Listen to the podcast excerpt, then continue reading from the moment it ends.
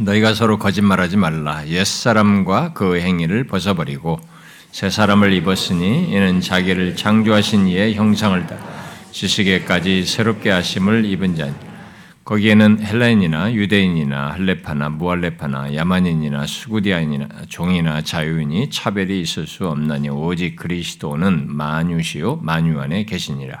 그러므로 너희는 하나님이 택하시고 거룩하고 사랑받은 자처 극률과 자비와 겸손과 온유와 오래 참음을 오니 누가 누구에게 불만이 있거든 서로 용납하여 피차 용서하되 주께서 너희를 용서하신 것 같이 너희도 그리하고 이 모든 것 위에 사랑을 더하 이는 온전하게 매는 띠니라. 음, 특별히 우리 12절입니다. 그러므로 너희는 하나님이 택하사 거룩하고 사랑받는 자처럼 극률과 자비와 겸손과 온유와 오래 참음을 옷 입고 어, 우리들이 어, 예수 믿기 전에는 어, 내가 그 영적으로 어떤 조건에 있고 또 나라는 이 존재의 정확한 실체와 궁극적인 운명이 어떠한지를 이렇게 객관적으로 알지 못했습니다. 또 예수 믿기 전에는 알지 못합니다. 우리가 알았던 것은 그저 이 세상에서 구분하는 어떤 외적인 기준을 곧 뭐 사회적인 지위나 출신 성분 또 어떤 소유에 있어서 가진 것과 못 가진 것 또 실력이 있고 없 고 또 성장 과정이 과 어떤 삶의 환경 등으로 나누어서 보는 것을 따라서 또 외모와 외형으로 판단하는 것을 따라서 자기를 보며 또 자기를 그런 식으로 판단하는 것이었습니다. 그러나 예수 믿고 나서 어, 우리는 우리 자신에 대한 다른 사실을, 다른 실체를 보고 알게 되었습니다. 그야말로 나를 객관적인 기준과 사실에 따라서 볼 수 있게 된 것입니다. 영원한 기준, 상대적인 기준도 아니고 객관적이고 영원한 기준에 따라서 어, 우리 자신을 볼 수 있게 된 것이죠. 그야말로 어, 죄악된 본성을 가지고 살았고 어, 죄로 그 사망에 이르러야 하는 그런 죄인, 그야말로 타락한 죄인이요. 삶 또한 죄성을 따라서 산 우리 자신을 보고 알게 되었을 뿐만 아니라 그런 인생의 결국 또한 알게 되었습니다.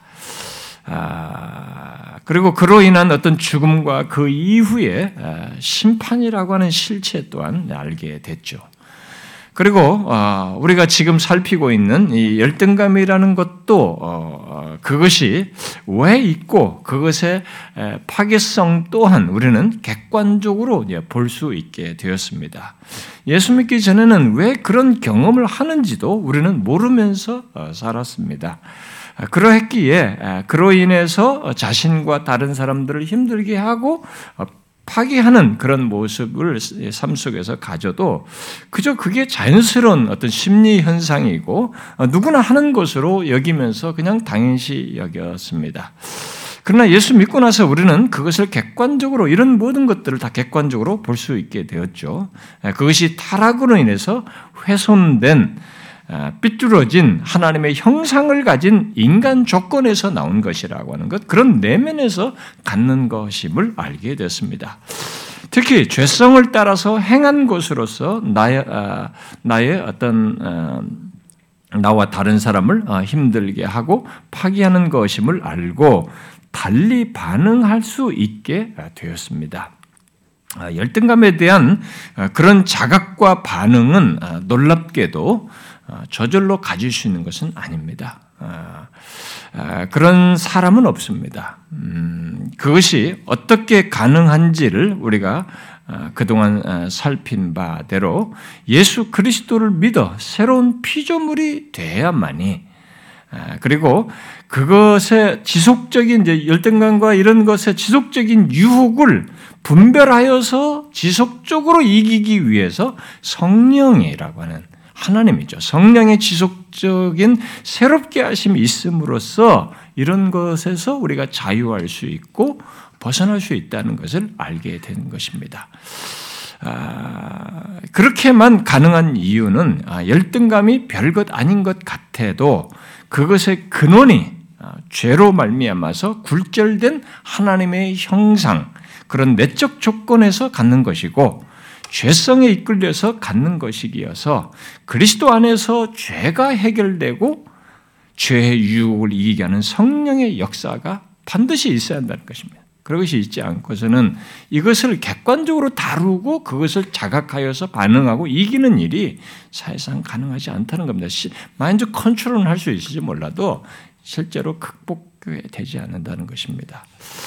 아, 우리는 앞선 시간에 아, 예수 믿는 자라 해도 죄성에 이끌려서 행할 때 일시적으로 열등감을 아, 느끼는다는 것을 얘기를 했어요. 그런 얘기하면서 그것의 파괴성을 드러낼 수 있기 때문에 성령의 지속적인 사역이 필요하다.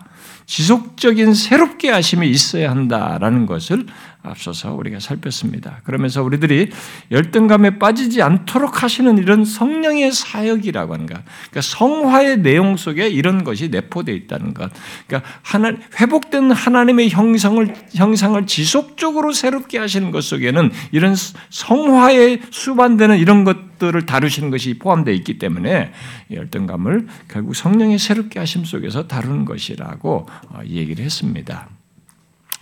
아, 우리는 이 하나님의 형상, 특별히 그런 얘기를 하면서 하나님의 형상의 회복 속에서 사랑의 회복이라는 걸 통해서 이 열등감의 극복 문제를 해결되는 문제를 우리가 지난 시간에 얘기를 했습니다. 아, 예수를 믿고 나서 우리가 하나님의 형상이 회복될 때 생겨나는 아, 놀라운 내용 중에 하나가 사랑의 회복이다. 라는 것을 우리가 본문 12절부터 14절을 통해서 지난 시간에 얘기를 했습니다. 아, 이제 성령은 성령의 새롭게 하심은 바로 이 역사를 하게 하시는 겁니다. 우리 안에 아, 사랑의 회복 속에서 그, 그 회복된 사랑을 드러내도록 하는 것이죠. 음? 계속 그것을 역, 새롭게 하심 속에서 드러내도록 역사하신다는 것입니다. 그래서 지난주에 저는 이 내용을 풍성히 다루지를 못했어요. 사실은요. 못했지만, 그 말씀을 준비하는 중에 바울이 하나님의 형상의 회복, 또 지속적인 새롭게 하심의 내용을 이 사랑의 회복으로 말한 것에 저는 사실 굉장히 놀랐습니다. 아, 참 상당히 경이감에 사로잡혔어요. 순간적으로 그 말씀을 묵상하면서요. 열등감을 느끼는 인간의 내적 조건, 곧 하나님의 형상의 훼손과 굴절의 회복이 사랑의 회복으로 나타난다는 이 성경의 사실은 본문에서 말하는 바는 아, 굉장히 놀라운 아, 진짜 진리고 어, 그것이 예수 믿는 내 안에 실제로 성취되어 드러난다는 사실이 또한 너무 경이롭고 감사했습니다. 아, 감사한 마음이 확 일어났어요. 타락으로 하나님의 형상이 훼손되어 굴절됨으로써 인간은 관계를 묶었던 어, 나 외, 나와 하나님, 나와 다른 사람, 나와 자연, 뭐 이게 모든 것, 나와의 모든 관계를 묶는 것 중에 하나가 가장 핵심적인 것이 관계를 묶는 것이 사랑인데, 근데 그 형상이 회복, 훼손되고 굴절됨으로써 이 관계를 묶는 사랑, 어, 관계 속에서 가졌던 사랑이 깨어지고 왜곡되게 된 것이죠. 그래서 하나님과의 관계, 다른 사람과의 관계, 자연, 그리고 심지어 자기 자신에 대해서도 우리는 이 사랑을 상실해. 굴절된 사랑을 가지고 드러내게 된 것이죠. 그런 조건에서 인간은 이제 또한 열등감을 느끼고 어, 드러내는 이런 것이 어, 수반됐던 것입니다. 그래서 자신에 대해서 부끄러워하며 숨고 피하는 우리가 창세기 3장에서 보듯이요. 어, 자신에 대해서 부끄러워하고 숨고 피하고 그, 그러면서 또 나를 기준으로 해서 보고 말하고 행하는 반응이 그 가운데서 있게 됐던 것이죠. 아, 그것은 타락 전에 인간이 알고 가졌던 사랑이 상실되고 왜곡되어서 나타나는 면면들인 것이죠. 아, 그런데 그런 조건에서 예수 그리스도를 믿어 하나님의 형상이 회복될 때 인간에게 근본적인 변화로부터 시작을 해서 이게 지속적으로 변화되는 많은 것들이 있게 되는데 그 변화 중에서 이제 우리가 여기 골로새에서 바울이 그 형상 변화와 맞물려서 말하는 내용 중에 중요하게 말하는 내용이 바로 사랑의 회복이었어요.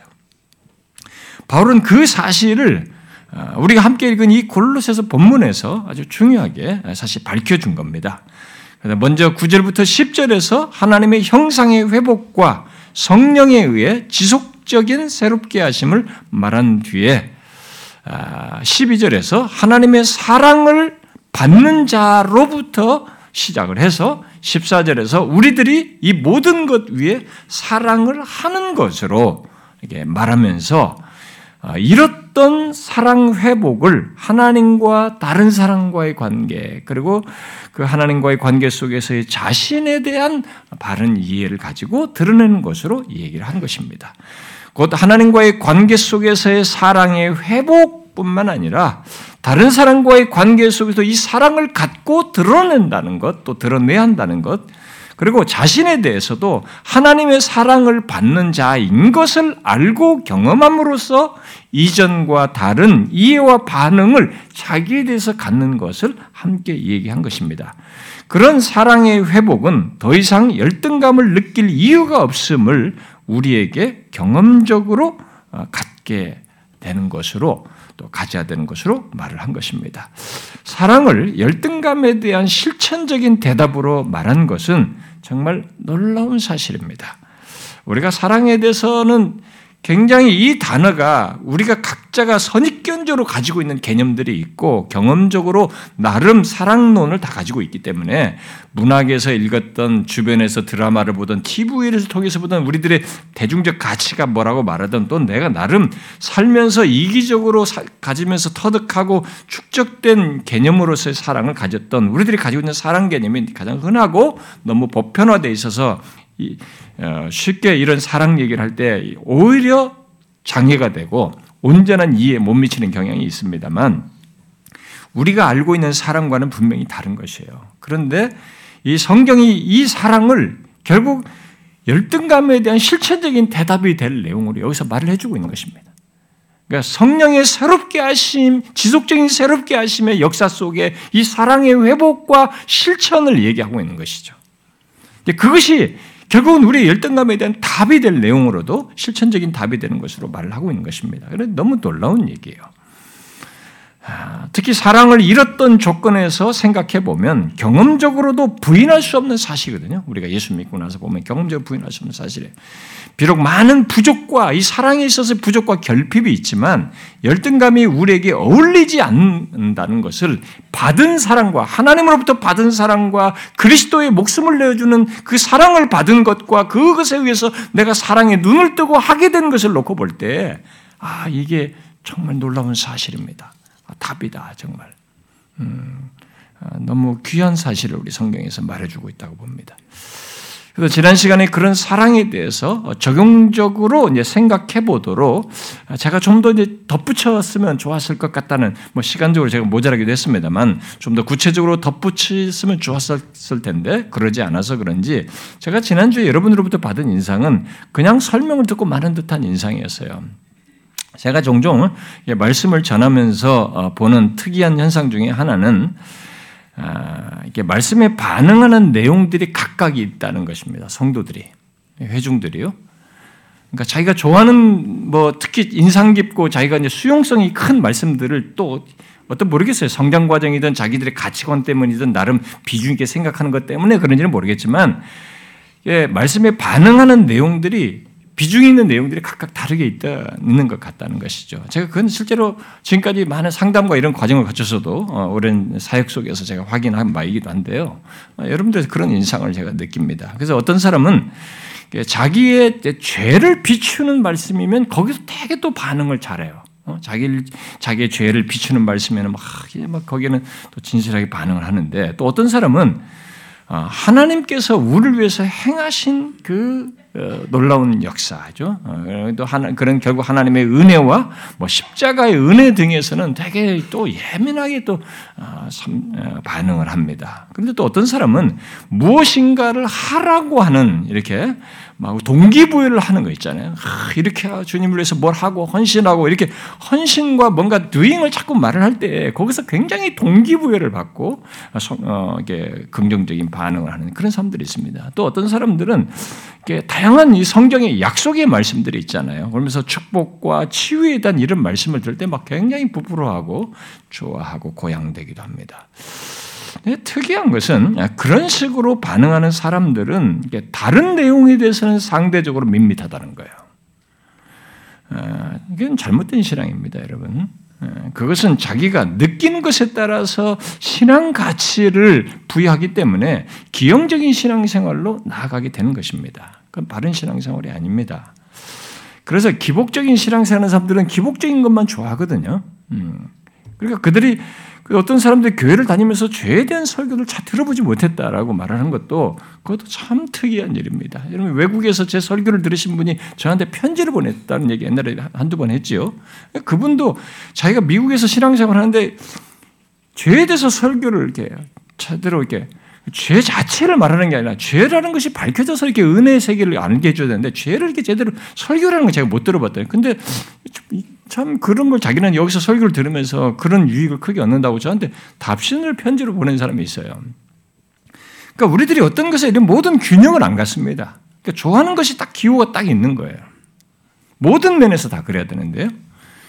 예수 믿는 우리는 어떤 내용에서든 진실하게 반응하고 또 모든 말씀이 자신에게 은혜의 말씀이어야 됩니다. 그렇게 되지 않은 사람이면 자기가 지금 뭔가 잘못된 신앙 가치를 형성한 것이라고 생각을 하셔야 됩니다. 그건 정상적일 수가 없습니다. 혹시 지난주에 살핀 그런 사랑의 회복이 여러분들 중에 혹시 어떤 사람들이 와닿지 않았나요? 그냥 밋밋했습니까? 여러분 그것은 없을 수가 없습니다. 그리스도인에게는 그리스도인에게는 없을 수도 없고 모를 수도 없어요. 반드시 알고 확인할 사실이고 결론적으로 갖고 있어야 하는 내용인 것입니다. 어, 열등감을 구체적으로 경험적으로 이기며 그것에 빈틈을 주지 않는 것을 아, 않는 않는 것은 어, 새 사람 된 우리들 어, 우리를 계속 새롭게 하시는 성령의 역사 속에서 이 사랑의 회복이 내 안에서 확인되고 드러나야 됩니다. 풍성이 드러나야 돼요. 이 사랑의 회복이 결국 열등감을 이긴다는 아주 실천적인 내용이 된다는 것이죠. 그 무엇보다도 내가 하나님으로부터 사랑을 받은 것을 또 받는 것을 알고 나 또한 사랑하도록 이끄시는 성령의 역사 속에서 열등감의 유혹에 빠지지 않아야 된다는 거예요. 그것을 경험적으로 확인해 봐야 됩니다.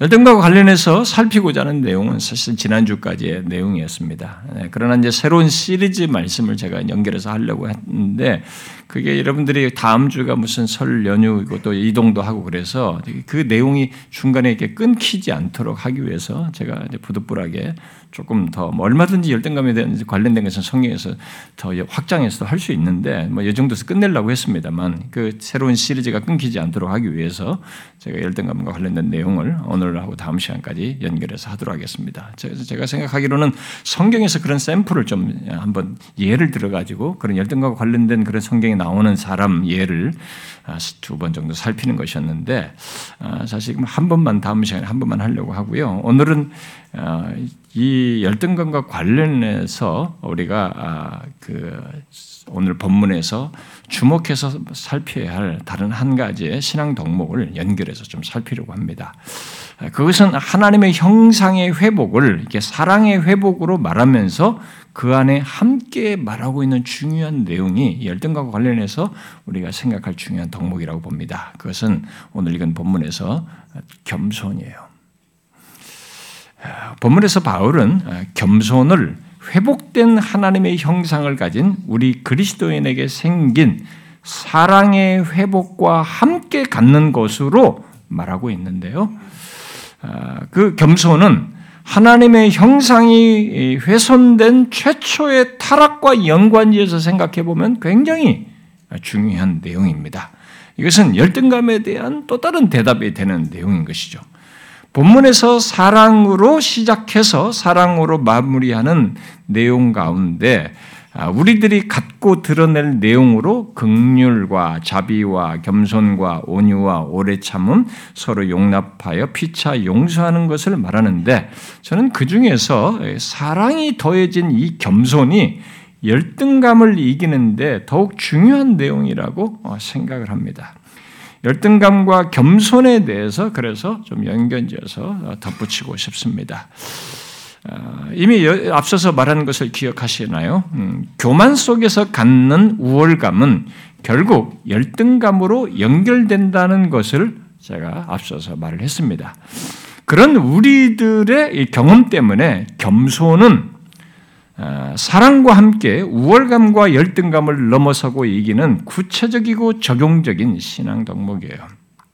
교만은 자신이 옳고 그름을 규정하고 자신을 그럴 수 있는 사람으로 내가 옳고 그름을 내가 결정할 수 있는 사람으로 여기며 어, 판단하고 행하는 것이고 또 그런 가운데서 자기를 내세우며 드러내고 높이는 것입니다. 결국 어, 다른 대상보다 자기 외에 다른 대상보다 자기가 우위에 있으려고 하고 우월하려고 하는 것입니다. 인간은 사단의 미혹을 받아 최초부터 그런 교만이 내포된 죄를 드러내었습니다. 그런데 본문은 타락으로 훼손된 그 하나님의 형상이 회복된 자, 곧 새 사람 된 그리스도인의 모습과 삶을 사랑의 회복 속에서 그런 교만에 해당, 교만에 대응되는 어, 겸손을 말하고 있습니다.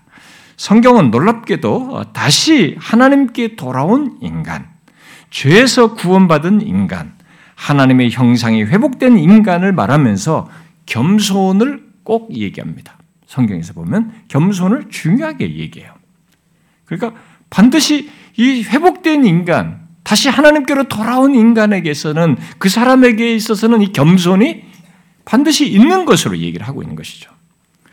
그래서 에베소서 4장은 그리스도인 된 자의 삶의 적용으로 말하기 시작하면서 본문에서 말하는 것 같은 내용을 똑같이 말하는 중에 네, 겸손을 포함합니다. 우리가 여러분 교회론 공부할 때 거기서 나옵니다만 그래서 모든 겸손과 온유로 하고 오래 참음으로 사랑 가운데에서 서로 용납하라 이렇게 말하죠. 또 빌립보 교회 성도들에게도 겸손을 말하면서 오직 겸손한 마음으로 각각 자기보다 남을 낮게 여기라고 말하면서 이어서 자신을 낮추신 우리 주님을 우리 우리를 섬기신 예수 그리스도를 언급합니다.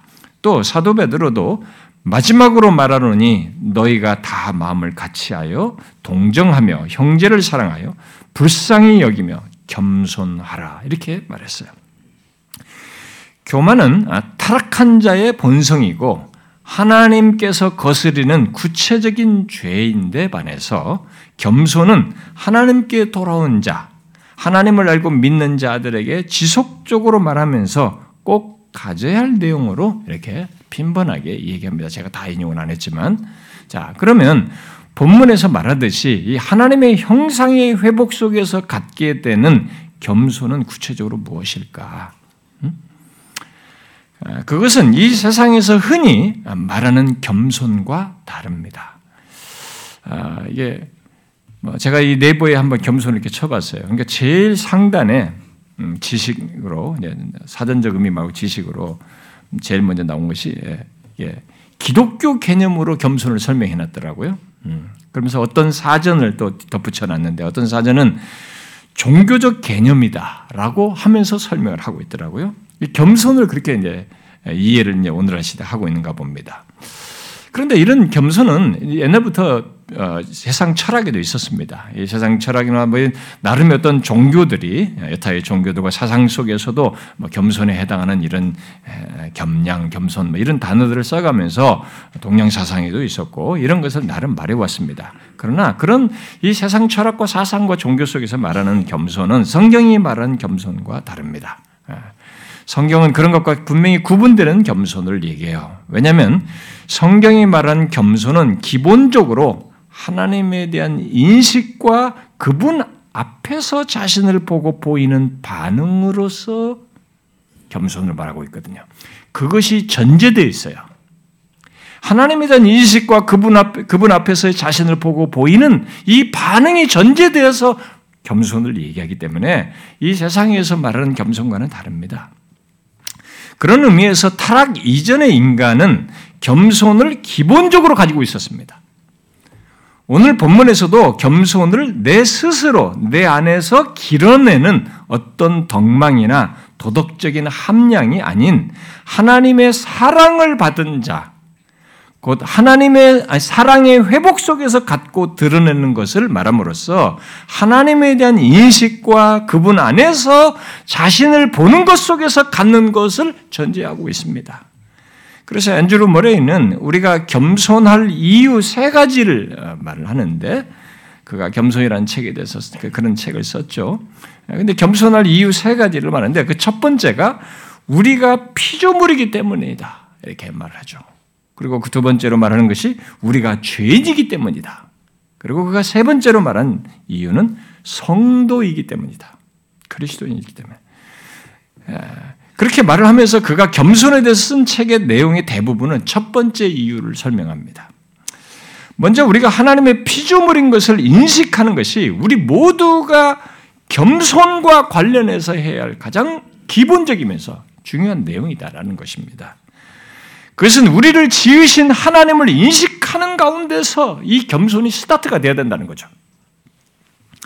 최초의 인간은 자신을 지으신 하나님에 대한 인식과 함께 자신이 그 하나님의 피조물인 것을 생생하게 인식했습니다. 자신들의 자유와 만족과 기쁨과 모든 누림, 이런 것들을 하나님과의 관계 속에서 하나님의 피조물이라는 인식 속에서 갖고 누렸어요. 그런데 그것을 흔드는 유혹이 옛뱀, 그 사단에 의해서 있게 된 것입니다. 사단이 그랬, 결국 그런 거죠. 네가 하나님과 같이 될 수 있다 그런 거죠. 아, 이것은 피조물인 것을 탁 망각하게 하는 것입니다. 피조물인 것을 망각하고 피조물 이상의 존재가 되어서 네가 선악을 규정할 수 있는 규정하면서 행할 수 있다라고 지금 말을 한 것이거든요. 이 사단의 이 미혹은 지금도 대부분의 모든 사람이 예수를 만나기 이전에 모든 사람이 다 가지고 있습니다. 그들은 자신들이 피조물이라는 것, 네가 하나님 같이 자기들이 다 신이 되었기 때문에 자신들이 판단자가 다 되었기 때문에 자기가 피조물이라고 생각을 안 합니다. 그 누구도 그렇게 생각 안 해요. 이건 최초부터 먹혀가지고 그 아담 안에 태어난 모든 인간이 가지고 있는 조건입니다. 그, 그것을 흔들었어요. 그러니까 겸손을 깨뜨리는 최초의 일을 거기서부터 하기 시작한 거죠. 그리고 그 유혹 속에는 복합적인 죄의 모습이 포함되어 있습니다만은 분명 거기에는 이 교만이라는 죄 또한 함께 포함된 것입니다. 그래서 타락한 인간의 특징적인 모습 중에 하나는 자신이 하나님이 되어서 살려는 모습, 자신이 스스로 옳고 그름을 결정하여 행하려는 모습, 또 자신을 기준으로 하여 행하려는 모습, 그런 가운데서 다른 대상보다 자기가 높아지고 우월하려고 하는 이 교만이 있었던 것입니다. 그래서 그런 교만은 이제 타락한 인간 존재의 특징이고 본능처럼 모든 사람들이 드러내는 것이에요. 여러분 이 세상에 그런 면에서 교만하지 않은 인간이 있습니까? 구세주가 필요하지 않다라는 것이 기본적으로 이 사람이 교만하다는 것입니다. 그렇지 않은 인간이 어디 있어요, 여러분? 남에서부터 다 그런 면에서 이런 기본적인 교만을 다 가지고 있는 것입니다. 굳이 누구보다 무슨 우리는 교만하면 누구보다 좀 월등한 위치에 올라가거나 이런 차원에서만 생각하는데 성경이 말하는 교만은 성경이 말하는 교만과 겸손은 근본적으로 하나님과 관련해서 얘기 시작합니다. 그러니까 굳이 누구보다 우월해야만 교만한 것은 아니라는 것입니다. 교만은 하나님이 필요 없다고 판단하여서 스스로 행하고자 하는 것이 교만이에요. 그 하나님과 관계 속에서 시작되는 것입니다.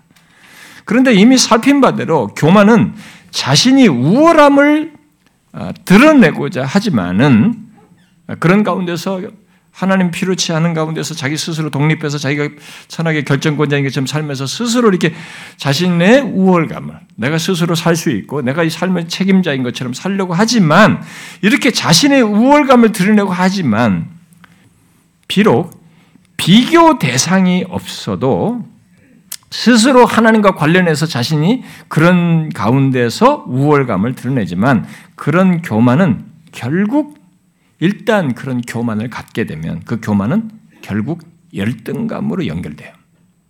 이미 제가 앞서서 설명했다시피 왜냐하면 인간은 자신이 가진 교만 어, 또 교만 속에서 갖는 우월감을 끝까지 유지할 힘이 없습니다. 그럴 수 있는 존재가 없어요. 우리는 쇠하거든요. 죽음으로 가거든요. 그러니까 자기가 교만하다, 교만에 해당하는 어떤 것을 가지고 하나님 없이 살 수 있다고 생각하든 내가 결정권자로 생각하든 내 스스로 살 수 있다고 생각하든 어떤 식의 이런 교만을 가지고 나름의 이 교만 속에서 갖는 우월감을 상대 누구를 비교하면서 갖더라도 그 교만을 끝까지 유지할 힘이 우리에게는 없습니다, 인간은. 그러한 자신보다 더 우월한 어떤 대상과 존재를 결국은 대면하게 돼 있어요. 만일 이 세상에서 내가 비교할 대상이 없다, 나보다 우월한 사람이 없다, 라고 하면서 자기가 거기서 최고의 경제에 올라 대상이 되어서 그렇다고 하더라도 하나님이 그를 그의 교만을 대면하게 하십니다. 꺾어요. 결국 죽음이라는 것을 통해서 대면하겠지만 그에 앞서서도 하나님은 자신이 그 교만한 자를 꺾으셔요. 결국 열등감을 느낄 상황으로 떨어뜨린단 말이죠. 낮추신다고 그랬는데 대표적인 예가 예, 예, 바벨론 제국을 이룬 느부갓네살 왕 아닙니까? 느부갓네살 왕이 예, 이 제국을 아수를 무너뜨 아시리아를 무너뜨리고 결국 대제국을 다시 바벨론 제국을 세웠잖아요. 이 바벨론 제국을 이루었을 때 이때 여러분들 우리가 생각할 때는 영토상으로는 그 다음에 페르시아, 헬라, 로마가 영토상을 넓게 됐지만은 사실 그때 당시에 이렇게 처음 기반을 넓게 새 제국으로 크게 확장하는 것을 이렇게 선도적으로 아시리아는 그렇게까지도 크진 않았거든요. 아시리아보다 더 크게 확장시킨 사람 제국이 바벨론이에요. 그래서 성경에서 계시록에서도 세상을 대표한 명사 어, 지칭으로 바벨론으로 지칭하는 것, 바벨론으로 계속 상징해서 말을 하는 것입니다. 그런데 여러분 잘 보십시오. 그런 제국을 이루었어요. 느부갓네살이. 그랬을 때 그는 자기를 능가할 그 누구도 없다고 하는 상황에 예, 이르렀습니다. 그래서 금신상을 굉장히 큰 금신상을 그 평지에서 누구나 멀리서도 보는 그 평지를 향해서 다 절하게 만들었습니다. 그것 안에서 통합을 한 것이죠. 이 제국 안에 딱 이게 모든 것을 잡은 것입니다. 이게. 그러면서 제국 안에 모든 나라들을 자기 발 아래 두었다라고 할 그때입니다. 그러던 어느 날 어, 바벨론 왕궁의 지붕을 거닐면서 스스로에게 이렇게 말했습니다. 다니엘서 4장에 기록되어 있잖아요. 이 큰 바벨론은 내가 능력과 권세로 건설하여 나의 도성으로 삼고 이것으로 내 위엄의 영광을 나타낸 것이 아니냐. 이렇게 스스로에게 말했습니다. 그런데 어떤 일이 있었습니까? 그렇게 교만이 말하면서 행하는 자를 당시에 꺾을 자는 없었어요. 누가 이 바벨론 제국의 황제를 누가 와서 그것을 뭐라고 잘못됐다고 말하면 그걸 누가 꺾습니까? 아무도 그럴 사람이 없어요. 그런 조건에서 이 사람이 열등감을 느끼게 할 사건이나 행동을 할 수가 없었습니다. 그런 것이 가능해 보이지도 않았습니다. 그런데 그 일을 하나님이 직접 하셨어요. 네, 성경은 이런 걸 섭리 속에서 하시는 겁니다. 직접적으로 이렇게 말씀하시지만 우리들의 개인의 삶에서도 섭리 속에서 다 하시는 거예요. 성경은 뒤에서 이렇게 기록하고 있습니다. 좀 전에 느부갓네살 왕이 스스로 말한 것에 이어서 이 말이 아직도 왕의 입에 있을 때 하늘에서 소리가 내려 이르되 느부갓네살 왕아 내게 말하노니 나라의 왕위가 내게서 떠났느니라 네가 사람에게서 쫓겨나서 들짐승과 함께 살면서 소처럼 풀을 먹을 것이요 이렇게 말했어요. 실제로 그렇게 됐습니다. 왕에서 그 나중에 이, 이, 이, 바벨론 역사의 남은 역사를 보면요, 여러분 기록 보면 섭정 시간이 잠깐 있습니다. 예, 잠깐 이런 시간이 있어요. 어, 결국 이렇게 왕위에서 잠깐 떠나는 이런 경험을 하고 나중에는 그 왕을 잃게 되죠. 그 뒤에 벨사살 왕도 이와 비슷한 일이 벌어지죠. 하나님께서 꺾어버립니다. 각 나라에서 가져온 그 특별히 성전에서 가져온 그 잔을 가지고 마실 때 손가락이 나타나는 메네메네 되길 우바르신이라고 하면서 너는 저울에 달아서 못 미친다. 그러면서 그 밤에 죽지 않습니까? 그 하나님이 그렇게 바라셨다고요. 이렇게 교만을 확 하나님께서 자기 이상이 없다고 하는 사람이라 할지라도 하나님은 그걸 꺾으셔요. 제국의 왕이 짐승처럼 풀을 뜯는 경험을 했다는 것은 이해가 안 될 수 있지만 이게 하나님이 하시는 일이에요. 이렇게 교만은 반드시 열등감을 느낄 경험으로 연결된다는 것입니다. 여기엔 예외가 없습니다. 누구든지 교만하게 되면 그의 인생 중에 반드시 열등감을 느낄 경험을 한다는 것입니다. 그리고 그런 교만과 그로 인해서 갖는 우월감과 열등감은 자신과 다른 사람을 결국 힘들게 만드는 것이죠. 어떤 사람은 이렇게 말할 수도 있겠어요. 나는 열등감 같은 거 잘 모르고 살았습니다. 근데 자기가 자각을 못해서 그렇습니다. 어? 그래서 그 말은 나는 교만 같은 것을 모르려고 살고 있어요. 이런 말이 되는 것인데 그럴 수가 없습니다. 인간은 누구나 교만할 수 있고 어, 예수를 믿기 전에는 교만이 기본이에요. 하나님 없이 자기가 스스로 살려고 하는 것 속에서 교만을 기본적으로 갖게 되는 것입니다. 그래서 교만이 행하는 자는 모두 우월감에서 끝나지 않고 언젠가 그에 연결된 열등감을 느끼기 때문에 결국 열등감을 느끼지 않는 사람은 없어요. 이 세상에 예수를 만나기 전까지. 그리고 이 교만의 유혹을 예수 믿고 나서도 받게 되면 얼마든지 가질 수 있는 것입니다.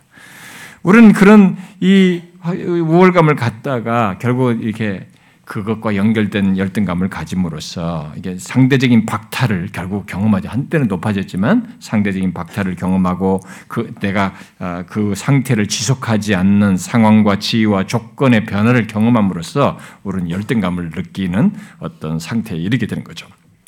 이런 교만의 파괴적인 사실, 그 무엇보다도 그것이 근본적으로 하나님을 적대하는 것이어서 성경은 하나님께서 교만을 물리치시고 그런 자를 낮추신다고 하면서 반복적으로 교만을 경계합니다. 예수 믿는 우리들에게는 교만을 되게 경계해요. 하나님의 백성은 그러면서 그와 반대를 자꾸 강조하죠. 겸손히 행할 것을 오히려 계속 강조합니다. 바로 하나님을 인식하고 그분 앞에서 자신이 어떤 자인지를 알고 반응할 것을 계속 우리에게 권하는 것입니다. 물론 예수를 믿어도 겸손이 쉬운 것이 아니어서 우리는 평생 씨름을 해야 됩니다. 그래서 성경은 이 겸손을 어떤 이론으로 말하지 않고 우리들의 삶의 경험 속에서 연결해서 말하는 경우가 종종 있어요. 예를 들어서 빌립보 교회 성도들이 서로들 사이에서 자꾸 다퉜습니다. 이 다툴 때 여기는 비교 속에서 다툰 것입니다. 투기하면서요. 그, 그렇게 다투었다는 것은 결국 그들이 교만하게 행하는 가운데서 우월, 우월과 열등 의식이 그들 가운데 있었다는 얘기입니다. 근데 그래 했을 때 바울이 그들에게 말하는 것이 뭐였습니까? 이거예요. 다툼이나 허영으로 하지 말고 오직 겸손한 마음으로 각각 자기보다 남을 낮게 여기라 이렇게 말했어요. 겸손을 얘기했습니다. 그리고 이어서 예수 그리스도께서 근본 하나님의 본체이시지만은 죽기까지 자신을 낮추셨다는 것을 연결해서 얘기했습니다. 그리고 고른도 교회 같은 경우도 보면 그들은 영적인 교만을 서로 가지고 드러냈습니다. 그들은 은사의 우열을 자꾸 얘기했어요. 어떤 은사가 더 우열한 것처럼 그 우열을 자꾸 얘기했던 거죠. 그리고 어떤 사람들은 남들이 알지 못하는 지식, 우리가 그노스틱이라고 그, 이 지식을 더 이제 당시 영주자들이 주로 그런 것을 많이 주장했는데 남들이 알지 못하는 지식을 가지고 있다고 자랑하면서 우월감을 드러냈습니다. 그야말로 영적인 우월감과 열등감을 서로 갖고 드러낸 일이 있었던 것입니다. 그런 고린도 교회 성도들에게 바울이 고린도서 13장에서 사랑에 대해서 깊이 얘기하는 겁니다. 길게 풍성하게 얘기를 하는 거죠.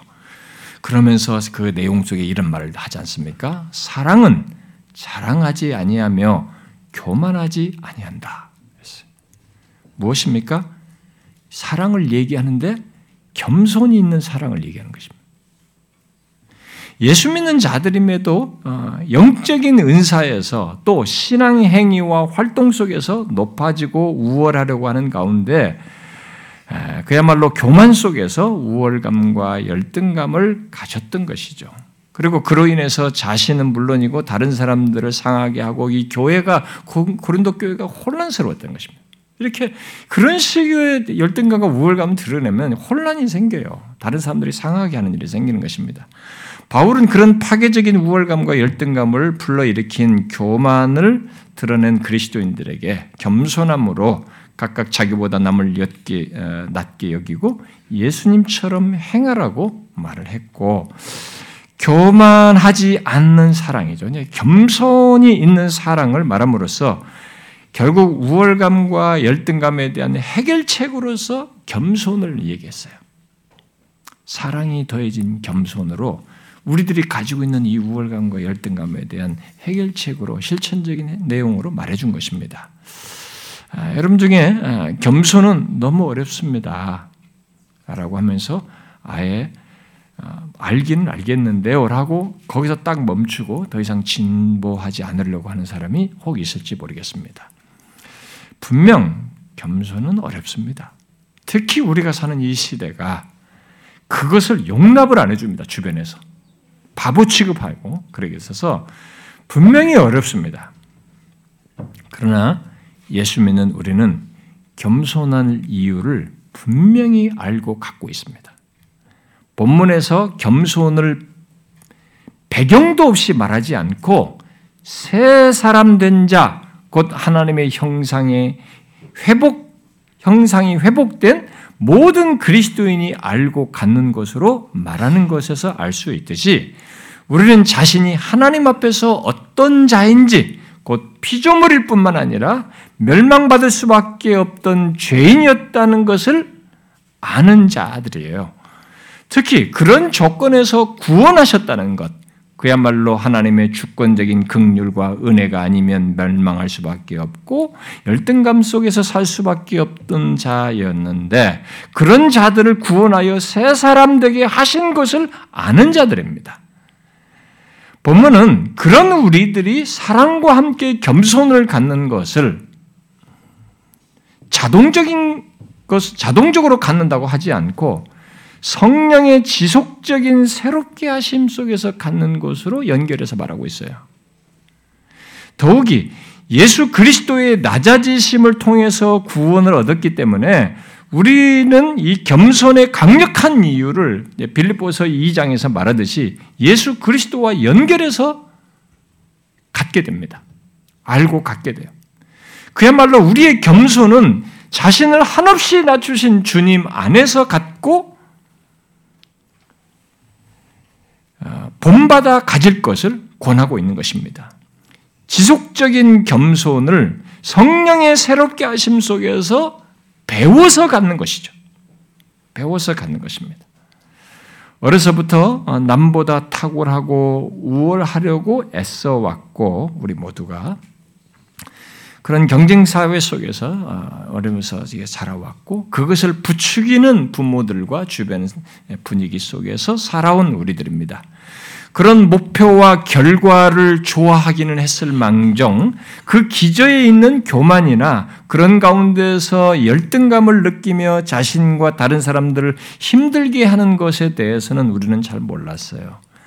그를 모르고 살아온 우리들에게 성경은 높이를 측량할 수 없는 하나님이 자신을 낮추어 피조물이요 죄인인 우리를 사랑하시고 구원하신 것을 말하면서 겸손을 얘기합니다. 쉽게 교만하는 우리에게 우월감과 열등감을 불러일으키는 교만 대신에 겸손함으로 한없이 높으신 주님이 이 땅에 사실 때 그런 것에 매이지 않고 자유하셨던 것을 우리에게 제시하면서 그런 자유한 삶, 겸손 속에서 그런 자유한 삶을 살도록 우리에게 말해주고 있습니다. 그래서 왜 겸손이 우월감과 열등감에 빠지지 않고 그런 것에서 자유하는지를 알고 싶으면 이 땅에 계신 사셨던 예수 그리스도를 보면 됩니다. 예수 그리스도 보면 알 수 있어요. 교만의 유혹이 끝없이 있을 것이고 우리들에게요. 그래서 우월감과 열등감을 느끼며 자기와 다른 사람들을 힘들게 할 수 있는 우리들에게 성령께서 그런 유혹에 빠지지 않도록 우리를 계속 새롭게 하시는 겁니다.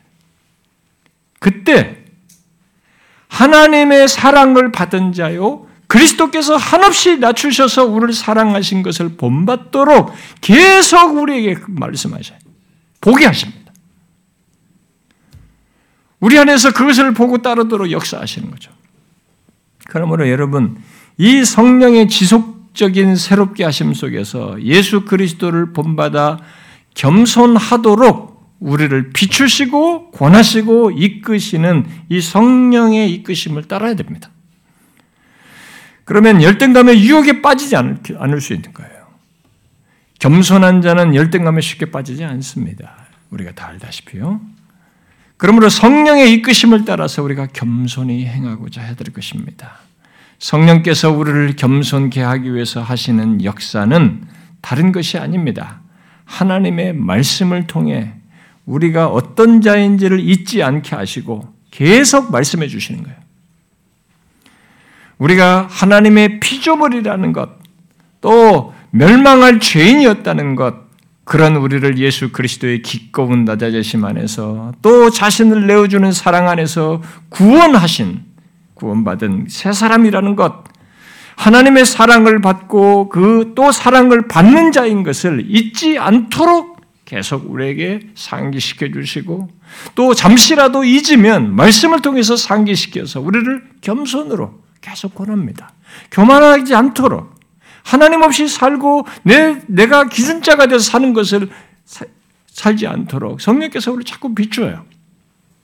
그래서 예수 믿는 사람들은 이 말씀 안에서 그 과정을 계속 경험합니다. 그래서 교만을 할 일이 있어도 유혹을 받아도 그걸 지속하기가 어려워요. 이 성령의 지속적인 역사 때문에 이렇게 말씀을 통해서 새롭게 하시는 지속적인 사역 때문에 그걸 지속하기가 어렵습니다. 우리는 이 성령의 이끄심을 따라서 자신이 어떤 자인지를 항상 기억하고 진실로 그 사실에 입각한 겸손을 가져야 되는 것이죠. 교만할 수가 없고 내가 어떤 자인지 얼마나 유한합니까? 피조물로서 여러분 이렇게 막 자신감 있을 때는 뭐든지 다 할 것 같지만 여러분 사람이 죽는 건 또 뜻밖의 쉽게 죽습니다. 그냥 계단에서 물어 떨어다가 전구 가르다가도 죽어요. 어? 전구 가르다가 탁 넘어지는데 거기서 죽는 경우도 있습니다. 이렇게 우리가 힘으로 살 것 같지만은 그렇지가 않습니다, 여러분. 피조물인 걸 생각하게 되면 이 유한한 자는 죽음의 앞에 두고 있다는 걸 알게 되면 그리고 죄인으로서 그렇게 죽음을 맞이해야 된다는 이런 사실을 알게 되면 우리가 사실상 교, 교만할 수가 없습니다. 근데 이런 것들을 사단이 자꾸 생각지 않도록 처음부터 아담, 아담에게 했듯이 하와에게 했듯이 우리에게 그 똑같은 일을 하는 것이죠. 겸손해서 이 겸손에 관해서 우리는 모두 결핍감이 있습니다. 끝없이 일평생 배우며 씨름할 내용입니다. 그러나 우리가 그걸 거부할 수는 없어요. 교만하지 않고 겸손할 이유가 우리에게는 충분히 있기 때문에. 그리고 우리가 겸손할 때 우리는 특이한 것을 경험합니다. 뭘 경험합니까? 일단 교만 속에서 파괴적인 우월감과 열등감에 빠지지 않는 그런 경험을 하겠죠. 근데 그것뿐만 아니라 하나님께서 높이시는 것을 경험합니다. 여러분 겸손한 자, 겸손한 것을 그냥 그대로 놔두지는 않습니다. 거기에는 하나님이 관여해 계셔요. 언젠가는 높이시는 것입니다. 그리고 또 한 가지가 있습니다. 그것은 그 무엇보다도 우리의 장래의 삶을 미리 경험하여 마치 우리 몸에 맞는 옷을 준비하듯이 장래의 삶을 준비합니다. 예수 믿는 자가 이 땅에 살면서 겸손을 성령의 새롭게 하심 속에서 계속 연습하면서 배우면서 겸손해 나가는 이것은요, 장래의 삶을 준비하는 것입니다. 여러분, 장차 완성될 하나님 나라의 삶이 어떤 삶인지 아십니까? 거기엔 교만이라는 죄가 없습니다. 교만한 자도 아무도 없습니다. 당연히 열등감 같은 것도 없고 그렇게 열등감을 느끼는 사람도 없습니다. 모두 타락하기 전에 있었던 것, 곧 자신이 전적으로 하나님의 지, 지음받은 존재이고 값없이 은혜로 구원받은 자인 것을 알고 자신을 하나님과의 관계 속에서 보며 만족하며 삽니다. 그야말로 겸손, 바로 사랑이 더해진 겸손을 모두가 예의 없이 가지고 사는 것입니다. 하나님은 그것을 죄에서 구원하여 그의 형상을 회복한 자들, 곧 그리스도인들에게 여기서부터, 이 땅에서부터 연습하게 하셔요. 그런 겸손 속에서 사는 것을 연습하게 하시는 거죠.